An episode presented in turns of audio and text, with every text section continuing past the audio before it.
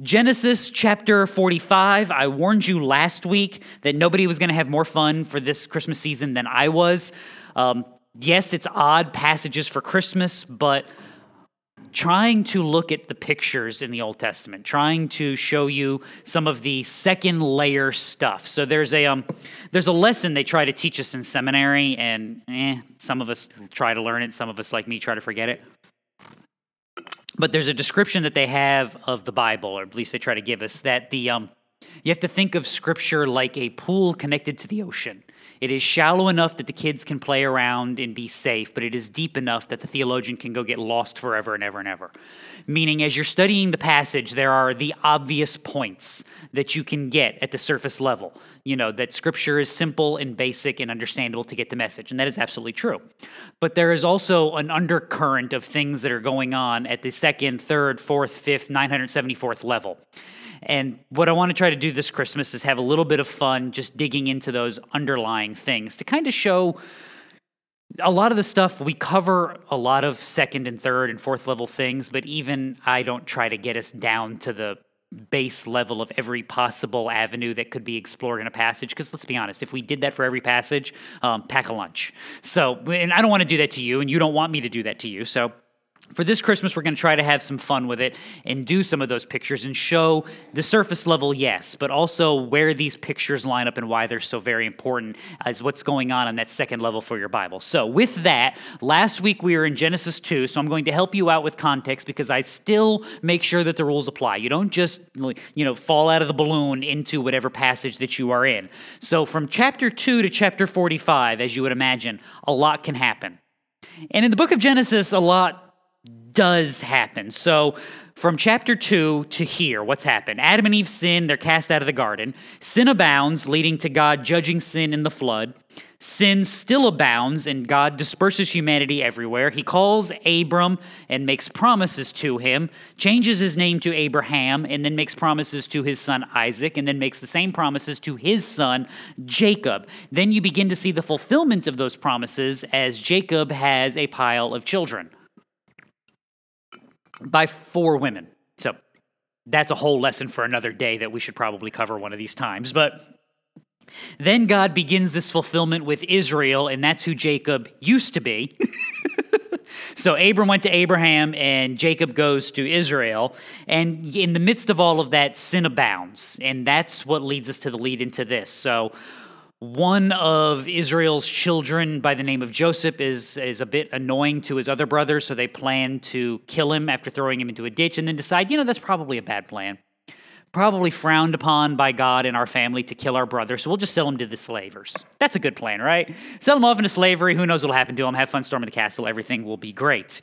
And in the midst of that, we have Joseph actually thriving in Egypt where he lands and getting a pretty sweet, cushy gig as second in command of the most powerful nation in all the earth. It just so happens then that his brothers show up in need of food and provision because they're starving to death. That's never a good plan. And as far as the general context here, because it's been so long, they don't recognize Joseph as their brother, and Joseph is playing games with them and hiding valuable things in their in their food bags and giving them extra food to making them think that they're thieves. And he's now also got their little brother hostage. Which, by the way, quick aside that we don't have time to get into this morning. If you want a great picture of the work of Christ, go read the speech of Judah in chapter 44 wherein Judah, who is the one who the promised king will come from, you don't know that now, but you find that out in chapter 49, makes this deal. Well, doesn't make a deal, but offers himself in place of his youngest brother, even though Judah has done nothing wrong. And even though he thinks his youngest brother has done everything wrong. Wonderful speech, wonderful picture of Christ, even though Judah has been a lout earlier. He gets a bit of a little bit of redemption in chapter 44. Now, in this chapter, Joseph reacts to this speech and starts looking like the pictures that God has promised throughout this book. And with that, there's a lot of pictures. Hopefully, we will get to dive into many of them and make sense of them. And that catches you up to chapter 45. Sound good? Okay, first 1. Then Joseph could not control himself before all those who stood by him, and he cried. That's a good way to start off a Bible passage today, didn't it? Instead of and he died, we have and he cried. So that's good news. Now, again, this has been building with what was going on in the previous chapters, so we'll cover some of this. So, Genesis 42 Reuben answered them, saying, Did I not tell you, do not sin against the boy, and you would not listen? Now comes the reckoning for his blood. They did not know, however, that Joseph understood, for there was an interpreter between them. And he tur- Joseph turned away from them and wept. But when he returned to them and spoke to them, he took Simeon from them and bound him before their eyes. Now, this is one of those fun little things. Joseph has second in command of Egypt is still operating like he is not their brother. He has not revealed this to them. He says he's still talking to them through an Egyptian inter- uh, interpreter, even though he understands them perfectly well, giving all the illusions. Again, having some good fun with his brothers, although they don't think it's fun, and Joseph doesn't necessarily think it's fun. But he's still putting them to the test to see if they're the same brothers that threw him in a pit, bloodied, and then, you know, decided on, we're debating on whether or not to sell him or kill him before you feed those guys, might want to decide if they're actually worth saving this time around. Which, for those of you that are younger siblings or even older siblings, you can probably understand, you know, debating on whether or not your siblings are worth saving. So, again, I have this in my house every once in a while. My children are annoying each other, and I look at my wife. Does this make sense to you? Yes, they're being siblings. Okay, thank you. Because only child, I don't get it.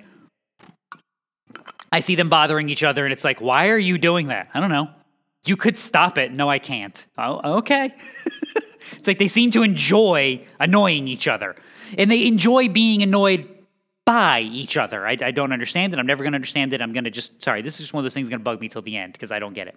So, Genesis 43, as he lifted up, as he lifted his eyes and saw his brother Benjamin, uh, this is Joseph, his mother's son, he said, "Is this your youngest brother of whom you spoke to me?" And he said, "May God be gracious to you, my son." And Joseph hurried out, for he was deeply stirred over his brother, and he sought a place to weep, and he entered his chamber and wept there. So Joseph has been a bit of an emotional train wreck for about four chapters now, and Judah's great speech of sacrifice has kind of broken him down completely, and we're not hiding it any longer. So Joseph commands to have everyone go out from me. So there was no man with him when Joseph made himself known to his brothers. He wept so loudly that the Egyptians heard it, and the household of Pharaoh heard of it. Okay, so we're not talking like a little misty at the end of a Hallmark movie. We're talking like ugly crying. You know, like sobbing and the snot and the whole nine yards. You get the idea. Now, why does Joseph send everybody out? Why does he want this to be a private affair? This is where you have to have a little bit of a timeout and make sure we understand exactly who Joseph is. Now, I told you earlier, but we can read it too Genesis 41. Pharaoh said to his servants, Can we find a man like this, talking about Joseph, in whom is a divine spirit? So Pharaoh said to Joseph, Since God has informed you of all this, there is no one so discerning and wise as you are. You shall be over my house, and according to your command, all my people shall do homage. Only in the throne I will be greater than you. So Pharaoh sits on the throne, but who's wielding all the power in Egypt? Well, God is, but humanly speaking. Joseph is. Pharaoh may still sit on the throne, but when Joseph says jump, what does everybody do? They start jumping, and then they ask, "Well, is this high enough to higher, lower?" Okay, this is good. I mean, we've got preparations to make. This is Joseph's job. He's kind of running a country. What do you call a dude who kind of runs the country and everybody has to do what they say? He's a king. Joseph is very, very intentionally being presented as a king in Egypt. That's very, very important. Verse 3 Then Joseph said to his brothers, I am Joseph. Is my father still alive? But his brothers could not answer him, for they were dismayed at his presence. Which dismayed at his presence is your Bible's very polite way of like standing there, mouth agape. Now, because I have an imagination for these sorts of things, I always imagine them all just lined up and then like one of them just like passing out, just one of them. And and I have thought about this. It was Naphtali. And the reason it was Naphtali is because his name means my struggle. So if anybody was going to have a hard time with everything, it was going to be Naphtali. So in my imagination, they're all lined up in Naphtali, just like bam. what happened? Is everything okay? Now, why are they a little dismayed at his presence? Because the last time they saw him, they had thrown him in a pit and only drug him out to sell to slave traders. I mean, you know, you, you, when you when you sell your brother to a group of random nomads in the desert, do you, ex- do you plan on seeing him again? Especially not even as a king, but do you even plan on seeing him again? Probably not. Especially when you really consider that he's, in their mind, he's kind of a brat and a bit of a nuisance. So if anybody's not going to do well in slavery, it's going to be which brother? Yeah, the young, weak, bratty one who we just beat up and threw in a pit. So he's, well, we didn't kill him. We fully anticipate what? That he died, and he died. And so this is where this this is where our pictures become so very important. This is where lining this stuff up matters. Joseph is basically king in Egypt, but as far as his brothers are concerned, he was dead and now he is alive. You are being presented with a what? A resurrected king.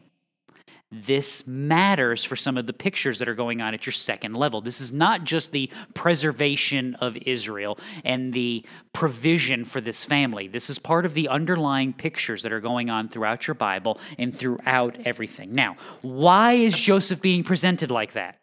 You got to wait just a minute, okay? Verse 4. Then Joseph said to his brothers, Please come closer to me. And they came closer because, again, as far as they're concerned, this is a ghost. You know, Naphtali's still over there passed out. And he said, I am your brother Joseph, whom you sold into Egypt. I like how we have to repeat that because we're freaked out that you just said you're Joseph, so it didn't actually register that you're Joseph. So we've got to tell you a second time. Now, do not be grieved or angry with yourselves because you sold me here. um, Joseph, I, I, love you, but um, maybe they should be a little grieved and probably should be a little angry with themselves because let's be honest, did they have nice intentions for their brother? No. Rewind to chapter 37. When they saw him from a distance and before he came close to them, they plotted against him to put him to death. They said to one another, Here comes the dreamer. Now then, come, let us kill him and throw him into one of these pits, and we'll say a wild beast has devoured him. Then we will see what become of his dreams. I mean, imagine the hatred you have for your younger sibling. We're like, we'll, we'll, we'll kill him, we'll throw him in a pit, and we'll bring some garments back to dad and say, a lion ate him. Which, gotta wonder, like, if that's the best lie you could come up with. Well, you know, we were all standing there, and this lion just reached in, grabbed him, ate him, swallowed him whole, and now he's gone. So, Yes. so did he grab the flocks? No, no. Didn't grab any of the sheep. Nope. Didn't get the camels? Nope. Didn't go after any of the other brothers? No, it's amazing.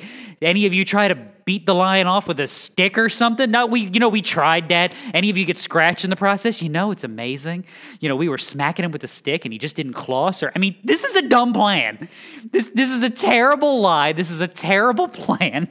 And yet, this is what this is what we're going to go with. So one, they're bad. Two, they're bad liars. so maybe they should be a little grieved and angry, but why not? Do not be grieved or angry with yourselves because you sold me here, for God sent me before you to preserve life. Now, this is where your picture of what's going on begins to take off, and you have tentacles in your Bible reaching in multiple directions. So, this king who is dead and is alive now is alive for what reason? To deliver his people. So fast forward to something like, oh, I don't know, Acts chapter 2. Men of Israel, listen to these words Jesus, the Nazarene, a man attested to you by God with miracles and wonders and signs, which God performed through him in your midst, just as you yourselves know. This man, delivered over by the predetermined plan and foreknowledge of God, you nailed to a cross by the hands of godless men and put him to death. But God raised him up again, putting an end to the agony of death, since it was impossible for him to be held in its power. Now you may be sitting there going, but th- but that's a that's a lot. You want me to remember all the way from Genesis 45 all the way to something like Acts 2 with Jesus? Yes, yes I do. Because it's not a new picture in the book of Genesis. So, let's play a game. You ready? This is a fun game. Well, not really, but it'll it, it'll be fun for me. So if nobody else has any fun, that's all that matters, remember? Should this person be alive? No, no, no, no, no. That the game hasn't started yet. That's the game. Should this person be alive? Why or why not? All right. So, Adam. Should Adam have been dead in Genesis chapter 3? Yes, he should have. Why? Because he ate of the fruit of the tree he wasn't supposed to be. Was Adam dead by the end of chapter 3? Hmm, okay. Noah, say Genesis 8. Should Noah have been dead in Genesis 8 when the, when the, when the ark landed in the mountains of Ararat? Should Noah have survived the flood? Be honest. Do you want to make a wooden boat with your own bare hands and survive a global catastrophe? Like, do you think this is a good plan? Or you be, would you be like, um, could we wait a few millennia so that we can invent steel and, you know, rivets and satellite navigation? Like, yeah, you know, with the cell phones? No, okay, we're going to do this now. CB radios from like 1972. No, we can't do that either. No, Noah should have been dead, and yet he was alive. Um, Abram slash Abraham. Should Abraham have been alive, say, by Genesis 14? Why not? Remember, there was this lovely battle between the four kings versus the five kings, and the five kings were defeated by the four kings, and they took Lot hostage. And so Abraham rounds up 300 people to go start a war with an army led by four different kings. Is this a good plan? Like, what is suddenly this is like a bad movie, isn't it? Like, we're sending SEAL Team Six in and they're going to take on the entire Iranian army. This is going to be a great movie plot. This is Rambo. Like, this is what Abraham is doing. It's basically the plot of Rambo. It's one dude with a bow and arrow going after, you know, hundreds of people and we're all going to be fine. Which one was that? Was that three? Was three the one with the exploding bow and arrow? Some of you are like, I'm trying to remember bad 80s action movies. I mean, that's the plan, and yet Abraham does what? conquers the four kings, returns with Lot, returns everybody's stuff, and everybody is happy. No, he should not have been alive. He should not have survived this process, and yet he does. Um, Isaac. Say Genesis 21, 22 ish. Should, should Isaac have been alive at the end of that little section? Why not? We're marching him up the mountain to do what with him? Offer a sacrifice to God. He goes up the mountain to sacrifice, he comes down the mountain alive. Go team. this is part of your recurring pictures. Um, Jacob. Should Jacob have survived long enough to even have kids? Be honest, look at the life of Jacob. Um, lying about being Esau, um, trying to cheat your uncle Laban. Your sons start a war with the with the Shechemites. I mean, Jacob could have been dead like a dozen times, and yet Jacob is there and he's prospering, and everything seems to be working out just fine. And then Joseph. Should Joseph be alive? I mean, do you want to run this plan? We're going to beat you up, throw you in a pit, sell you to slavers. We're going to sell you in Egypt. Oh, by the way, when you get to Egypt, you're going to get falsely accused of sexual assault. You're going to get thrown into jail. We're going to leave you there. We're going to leave you in ancient Egyptian prison for a couple of years. Sound like fun? Like, do you want to sign up for Egyptian prison in the 18th century BC? Because because this, I don't want to sign up for Egyptian prison now. That just sounds like a bad idea. This again sounds like a bad plot of an 80s action movie. So Joseph is alive. Now, what's the picture here? Jesus, who was dead, is alive forevermore. Matthew 16. From that time, Jesus began to show his disciples that he must go to Jerusalem, suffer many things from the elders and chief priests and scribes, and be killed, and be raised up on the third day. Peter took him aside. I love Peter. Peter's over there, be like, you know what? We need to have a meeting with the Son of God over here. Come, come, come, come, come. So Peter took him aside and began to rebuke him, saying, God forbid it, Lord. Just that sentence out loud should have told Peter this was a bad idea. This shall never happen to you. But Jesus turned and said to Peter, Get behind me, Satan. You are a stumbling block for me, for you are not setting your mind on God's interest, but man's. Why? It's the fulfillment of the pictures, fulfillment of the actual plan of God, the actual accomplishment of Jesus, which has been hinted at in your Bible for a while. Conquering king, dead and alive. Verse 6. Why is Joseph preserving life? For the famine has been in the land these two years, and there are still five years in which there will be neither plowing nor harvesting. Okay. How many of you have ever had a garden? I want you to imagine that Walmart has gone out of business. Groceries are too expensive to buy. I know this is a stretch, isn't it? Imagine prices just out of control and you can't afford basic necessities. You're like, stop it, don't talk to me about next summer. the rate we're going. and if you want to have food, you have to grow it. But your garden didn't produce anything last year. And it didn't produce anything this year. Apparently, you're my mother in law trying to grow things. And it's not going to produce anything next year or the year after that. My wife is laughing because I'm serious about that. My mother in law, if it is possible to kill a plant, I think my mother in law could kill a plastic plant. I am convinced of it. If it can be done, she can do it. She has stopped on plants just for that very reason because she would bring home these things on like Friday. Isn't this beautiful? And by Tuesday, it's like, wasn't that green? I don't know what it is. She waters them. She puts the feed. She can do everything that everybody else does. My mother in law's plant will die. It's just something about it. I don't know what it is. So Anyway, so your garden didn't produce last year, this year, it's not going to produce next year, or the year after that, or the year after that, or the year after that, or the year after that. How are you feeling about that food situation? By the way, food prices are not coming down because nobody else's garden is producing anything either. If it's not in storage now, you don't have it, you're not going to eat it. What's going to happen to you about year two and a half? Yeah, you're going to starve to death unless you can find someone who has piles of stockpiled food ready to go and is willing to give it to you. The famine has been in the land these two years. There are still five years in which there will be neither plowing nor harvesting. Now, what are the odds that you find this benevolent benefactor who will give you food for five years so that you and your family do not starve to death? You, you feeling pretty good about this plan?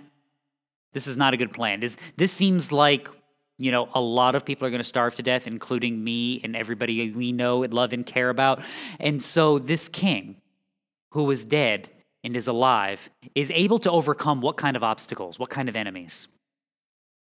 Yeah, pretty pretty insurmountable ones. You know, like Abraham over the four kings, like God who will conquer Egypt, like Israel conquering the Canaanites, even though they're vastly outnumbered and at the disadvantage, like David defeating the Philistines that the Israelites have only been fighting against, oh, I don't know, going back for like 250 years.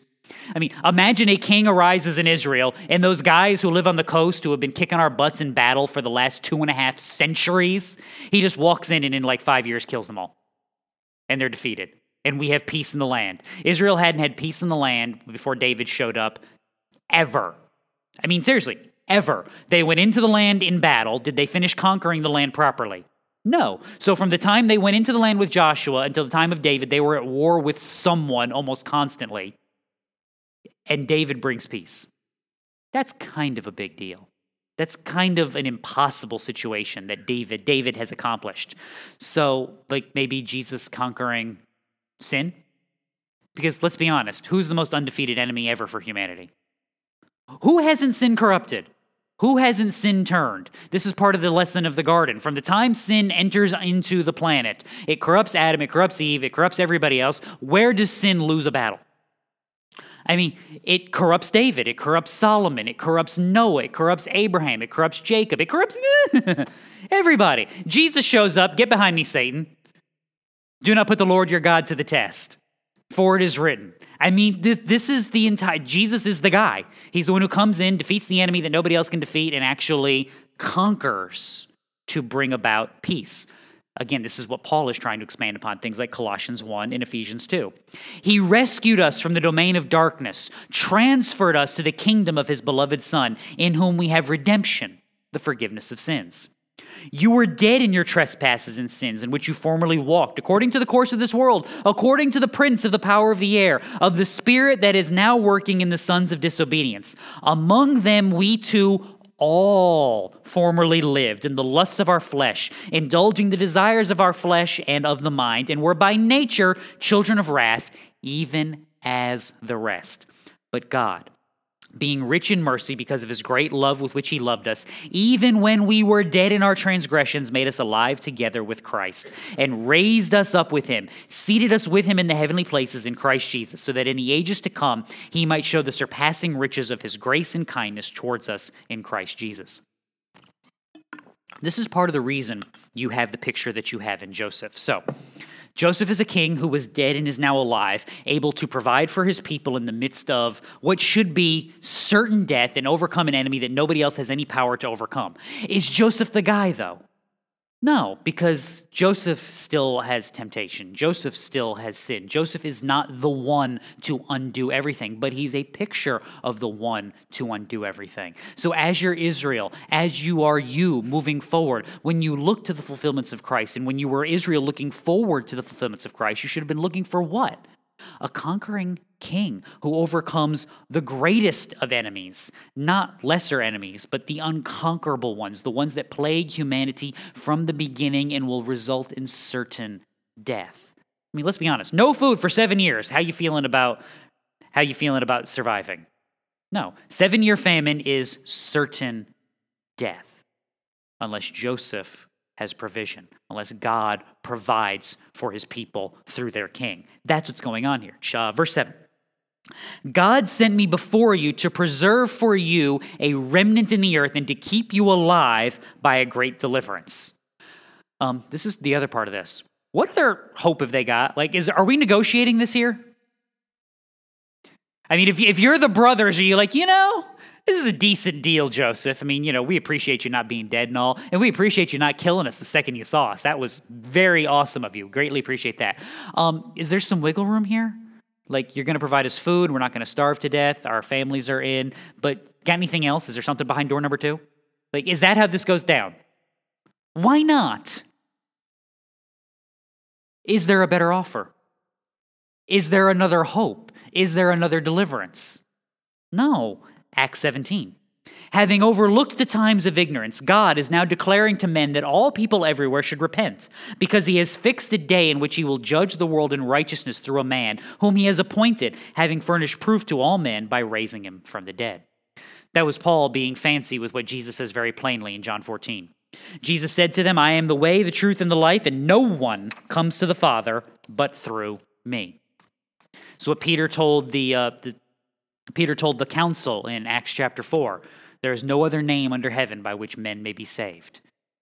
Christ is the only deal. There's not another one. You don't negotiate. You don't try to come up with a better plan. You simply agree. haven't asked you this in a while, but always remember what are God's terms again?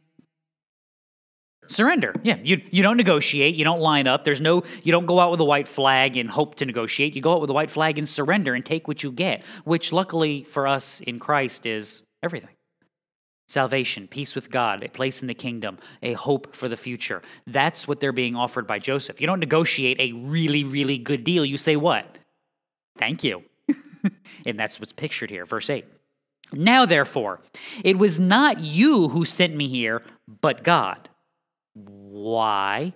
Because Joseph is a type of him who is to come. What is Jesus forever telling the people? John 5 I can do nothing on my own initiative. As I hear, I judge, and my judgment is just because I do not speak my own will, but the will of him who sent me. Uh, John 17, this is eternal life that they may know you, the only true God, and Jesus Christ, whom you have sent. So it is not you who sent me here, but God. And he has made me a father to Pharaoh and lord of all his household and ruler over all the land of Egypt. Why? What's the point for this resurrected king? What kind of authority does Joseph have? A lot, not just a lot. I mean, it, Joseph is the wisest person in Pharaoh's eyes. Remember, Pharaoh was confronted with a seven year famine that was going to be the end of his entire country and the end of everything that he knows. And here is this man sent from God who will come up with an idea that will keep us alive and keep our nation functioning. Sweet, I give you all authority to keep us alive. So when dude comes to you and says, This is what we must do so you don't die, what do you do? You do that thing. When he says, you know, when he says, here's step one, you do step one. When he says step two, you do step two. When we're at step 947, what are you doing? Step 947, because this is how we live. Joseph doesn't have a little bit of authority. Joseph has a ton of authority. And who's stronger than Egypt in this world? No one. I mean, in the, in the world. What other nations lining up against Egypt at this time be like, you know what we're going to do? We're taking those guys down. Yeah, that's that's not happening. Joseph is the most powerful man in the world right now. If I rewound you to chapter 37, or was it 38? Anyway, go, go back and read your Genesis. It'll do you good. Um, and you had Joseph crying up from this pit, begging for them not to kill him, would you be like, you know, right there in that hole in the ground, that guy will be the most powerful human being on the planet.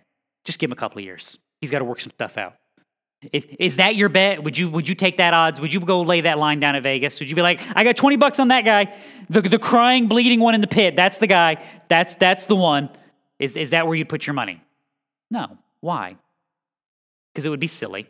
So why is this picture being utilized? Again, fast forward to some of the pictures that are being drawn for you. Things like oh Philippians 2, Being found in appearance as a man, he humbled himself by becoming obedient to the point of death, even death on a cross. For this reason also God highly exalted him and bestowed on him the name which is above every name, so that at the name of Jesus every knee will bow of those who are in heaven and on earth and under the earth, and that every tongue will confess that Jesus Christ is Lord, to the glory of God the Father. You can even fast forward all the way to the end of the book, things like Revelation 5. I looked, and I heard the voice of many angels around the throne, and the living creatures and the elders, and the number of them was myriads and myriads and thousands of thousands. Which, by the way, just numerical Greek note for you. Myriads and myriads, because of the way numbers are done in ancient languages, big numbers are really impossible. That's like when you were a kid and somebody started arguing with people about how big something was, and you started making up numbers. Oh, oh yeah, well, it's like a billion.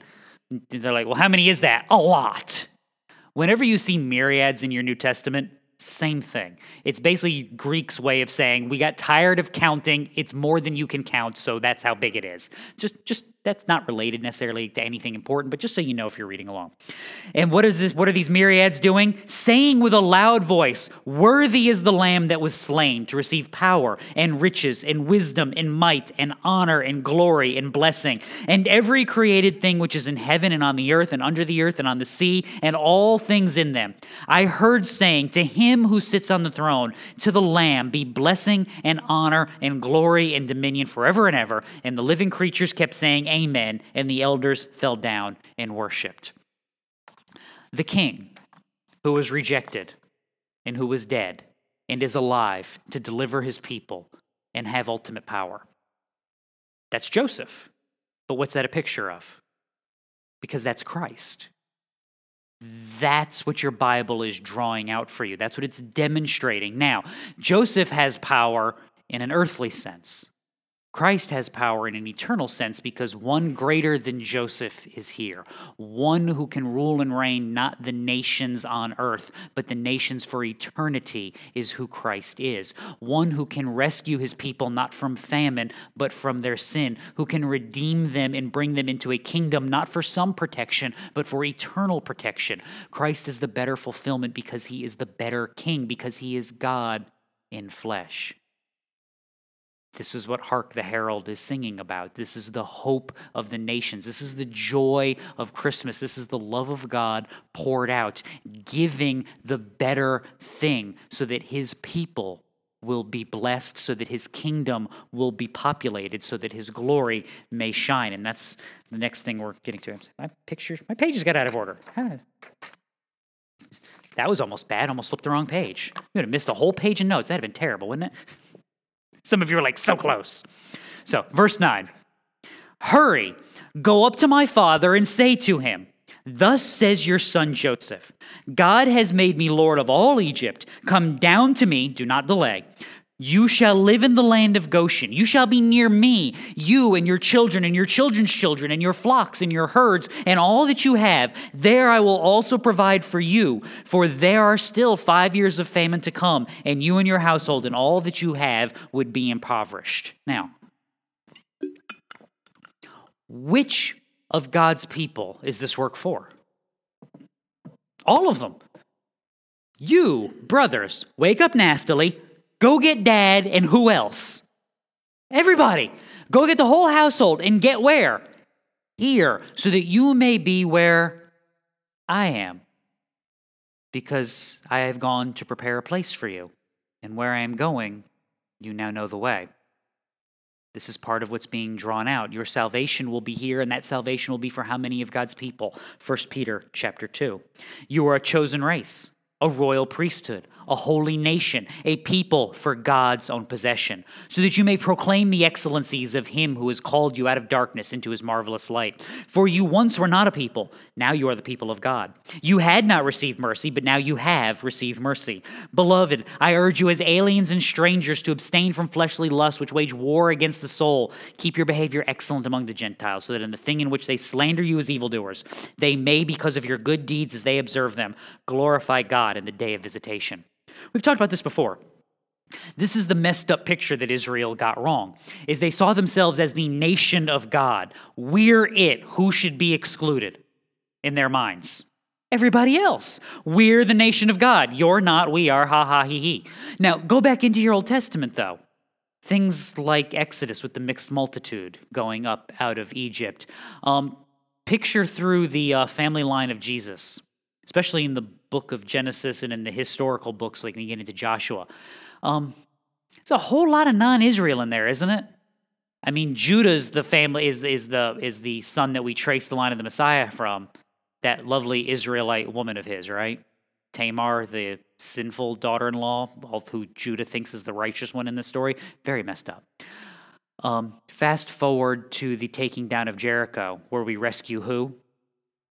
Rahab the prostitute, that Israelite woman? No, the Jerichoite who's then put into the family line of the Messiah. And then you fast forward a little farther till you get to things like Ruth, the Moabite, who was put into the family line of the Messiah. It's almost like God is purposely taking people from outside of Israel and putting them into Israel to demonstrate something. Wonder what he could possibly be trying to communicate to us. That he keeps taking these people that aren't a part of our nation and making them a part of our nation. If only there was some way we could understand this lesson. because they missed it. This is the point, is that salvation is for all of God's people, and all of God's people are supposed to come from where? Yeah, this is the picture that you get in things like Revelation 7 when you look and you see gathered around the throne of God. What kind of people? All kinds of people from every tribe, tongue, and nation, from everywhere. Now, the other good part of this, you want to talk about some of your minor symbols? Can't Joseph just send some food? I mean, can't, can't we do that? Does Joseph have that kind of authority? Yeah, can't we just load up some trucks, take this back to dad? Tell you what, I'll even go with you so that I can talk to dad, visit for a little while, and then I mean, I got to get back and do some work. But, you know, whenever you guys get low on food, what should you do? Pack back up, come down, see me. I'll load you back up. Come visit. I'll see you, you know, see you at Christmas. It'll be awesome. We'll have Thanksgiving. And we'll just provide for you. Why is the salvation here and not over there? Because this, the salvation is not in that specific land because that's where the salvation is going to be outside the gates. Things like, oh, Hebrews 13. Jesus also, that he might sanctify the people through his own blood, suffered outside the gate. So let us go out to him outside the camp, bearing his reproach. For here we do not have a lasting city, but we are seeking the city which is to come. Jacob, your salvation isn't just in a land, it is in God. And sometimes that salvation is outside of that land, and God will tell you that. And what should you do? Listen. Do not cling to the promises of the earth. Do not think, cling to the things of this earth. Cling to the things that are eternal. If God wants to put your family back in that land, what can He do? He'll put you back in that land. If God needs to redeem you now outside of that land, what should you do? Get outside of that land. Christian, this is not your home. You're an alien in this place. You are strangers on the earth. You are longing for a new city, for a new creation that has been redeemed of God, where things are set right. Do not cling to the things that are here. Look for the things that are to come. This is part of the work and part of the picture that's being drawn. Verse 12 Behold, ooh, ooh, you know the rules. See a behold, pay attention. Your eyes see, and the eyes of my brother Benjamin see. I still love that in the midst of this, he's like, I trust that one the more, the most. that it is my mouth which is speaking to you. Now you must tell my father of all my splendor in Egypt and all that you have seen, and you must hurry and bring my father down here. All right, I have questions. I have questions. If you're Jacob, sitting at home, waiting for these kids of yours to come back again. Cause remember, you sent them down to go get food because you heard there was food down in Egypt. So you sent them down there. They got food. They came back. You didn't pay for the food, even though you told me you paid for the food, but your money is still here. So it kind of looks like you didn't pay for the food because remember, Joseph put the money back in the bags when they weren't looking. And so I sent you back with double the money so that you could pay for this round of food that we need and the last round of food that you nitwit stole. And then you try to come back and you're miss you're missing a brother because of some weird story that doesn't make any sense to me and now you're going back again. Now now you're going to come back and tell me that the kid that's been dead for 20 years is alive? Do you believe them if you're jacob? Does this make any sense to you? Do, do you trust these people? Do you believe these people? Are you going anywhere with these people Be like, Dad, Dad, no, we're serious. This time we mean it. Joseph's alive, and you just need to come with us to go see him. I am not getting in the car with you. This is how you trick me into going into a home. I know it is. I, I, I, just know it. We're going to drive down, and you're then you're going to start telling me, oh, it's wonderful. They play bingo on Tuesdays. You're going to love it here. I'm kidding. I'm kidding. So, why? The simple solution to be Joseph. Go back. They see you. You know, Jacob sees you. No problems, no confusion, no lying. Okay. To whom does the prophetic work belong? To whom does the evangelistic work belong? It belongs to the people of God who are being redeemed, who are being saved. That's the brothers here. It's not Joseph's job, it's their job.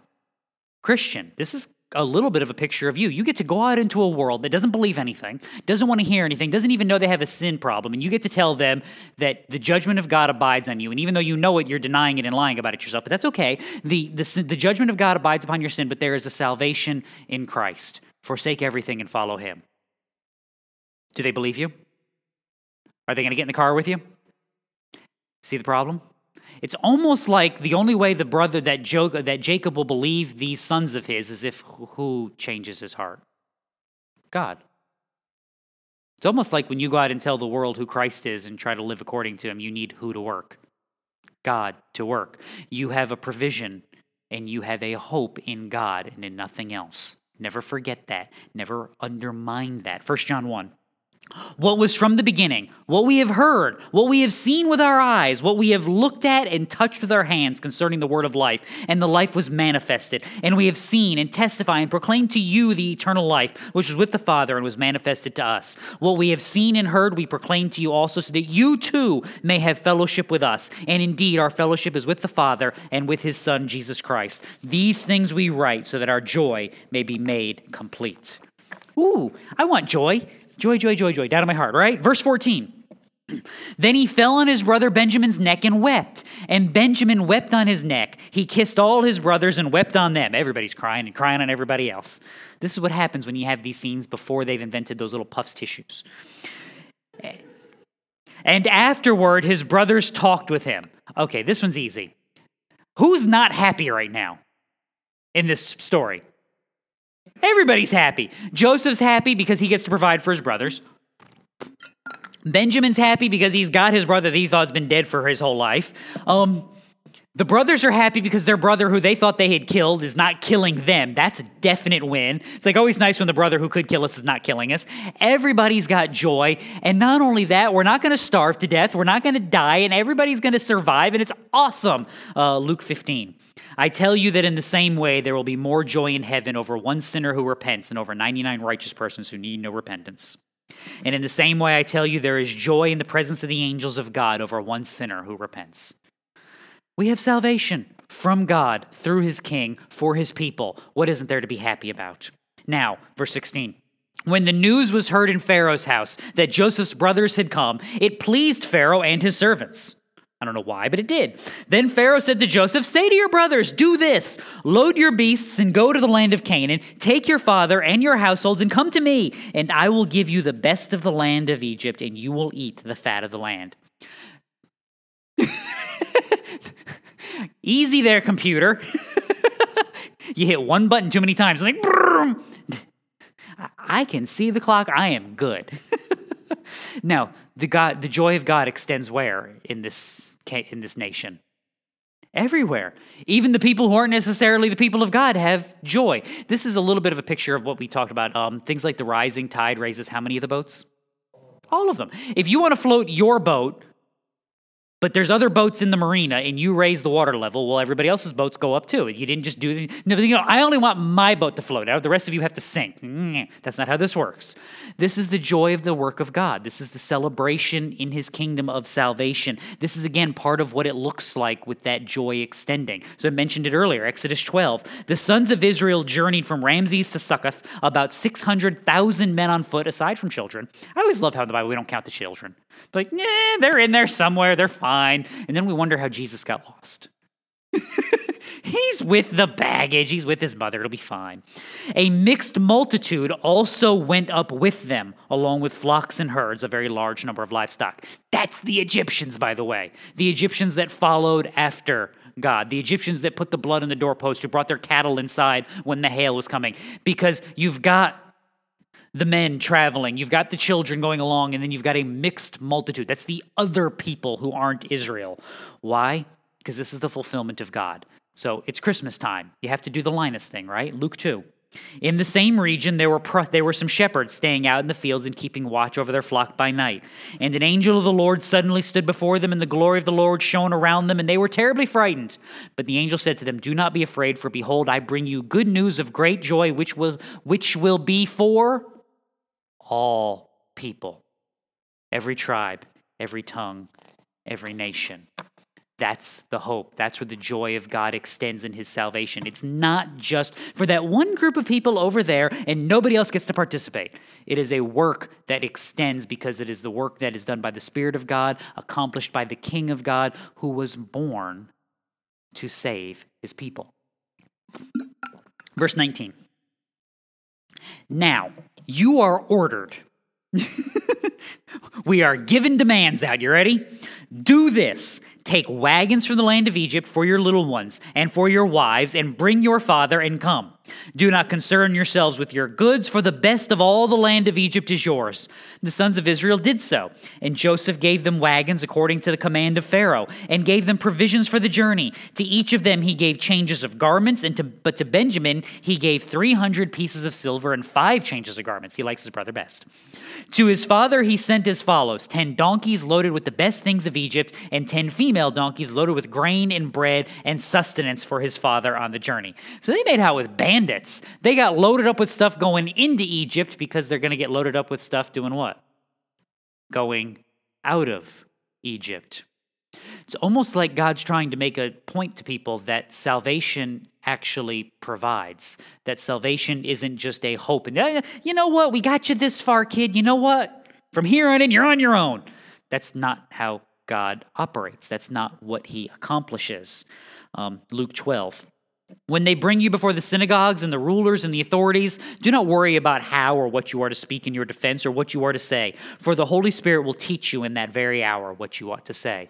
Now, in, in order for that to occur, where does the Holy Spirit have to be hanging out? Yeah, with me. This is the provision of God, His Spirit in His people, so that they are provided for. Sometimes it's wisdom, sometimes it's a Bible verse, Sometimes it's making sure you don't starve to death, but it always it is always God preparing his people for his kingdom and providing for them that they may enter into it. Keep in mind, that's what this is for. This is so that as, jo- as Joseph and the brothers are traveling back down to Egypt, you don't have to worry about stopping anywhere. You got what? You got everything. You head to the nation that God has provided so that you will be saved, so that you will be delivered. You have what you need for the journey. Christian, so do you. This is why I always give you back to the Pilgrim's Progress analogy, because that's the story of Christian traveling to the celestial city. Everything he needs is there. His problem comes when he does what? Stops paying attention and gets off the highway. And that's why I always love there's a second half of that book. I've mentioned this before, but it's always worth mentioning again. The first half of the book is always Christian traveling to the city and all of the pitfalls and all of the problems that he has and all the difficulties by which he enters into salvation, including have to sw- having to swim the river at the end and, and basically drowning in the river to get across. And then the second half of the book is like half as long because it's the story of his wife and children progressing, but they have a guide and the tour guide is basically like, and here's where your husband and he went off the road over there. We're not going to do that. We're going to keep going. And here's where he did this. And, and then like when they get to the river, there's a ferry and they get the, they board the boat and go across. And they're just like, we're skipping to the kingdom, the kingdom. because they've actually got someone explaining scripture to them and they're not figuring it out themselves as they go. This is the provision of God. This is the work of scripture. This is the accomplishment of the Holy Spirit for his people day in and day out. That's what's being pictured here. You're not going to starve to death on the trip. You're not going to get attacked by bandits. You're not going to have any problems. You're just going to be given everything that you need and here you go. No problems. And you don't have to walk. Get in the wagon. Get in the wagon and ride. We're not taking you to a home. We're taking you to a nice nation where everything will be wonderful. Still sounds like one of those cartoons where they push the cat out the side because you don't want to have it in the garage anymore. Verse 24. So he sent his brothers away, and they departed. He said to them, Do not quarrel on the journey. I love, while you're leaving, stop it. Then they went up from Egypt and came to the land of Canaan to their father Jacob. They told him, saying, Joseph is still alive, and indeed he is ruler over all the land of Egypt. And what is not recorded is, is Jacob going, um, Didn't you tell me he was eaten by a wild animal? How is he still alive? Did you not witness this devouring? You know that's in there, but it's not recorded here. But he was stunned, for he did not believe them. When they told him all the words of Joseph that he had spoken to them, and when he saw the wagons that Joseph had sent to carry him, the spirit of their father Jacob revived. Then Israel said, It is enough. My son Joseph is still alive. I will go and see him before I die. All right. There was a subtle thing, and I didn't highlight it. Did anything odd about that little section jump out at you? I'm going to read it again and point it out to you, okay? So you don't have to change anything, Paul. He, um, he sent his brothers away. They went to Egypt, came to the land of Canaan to their father Jacob.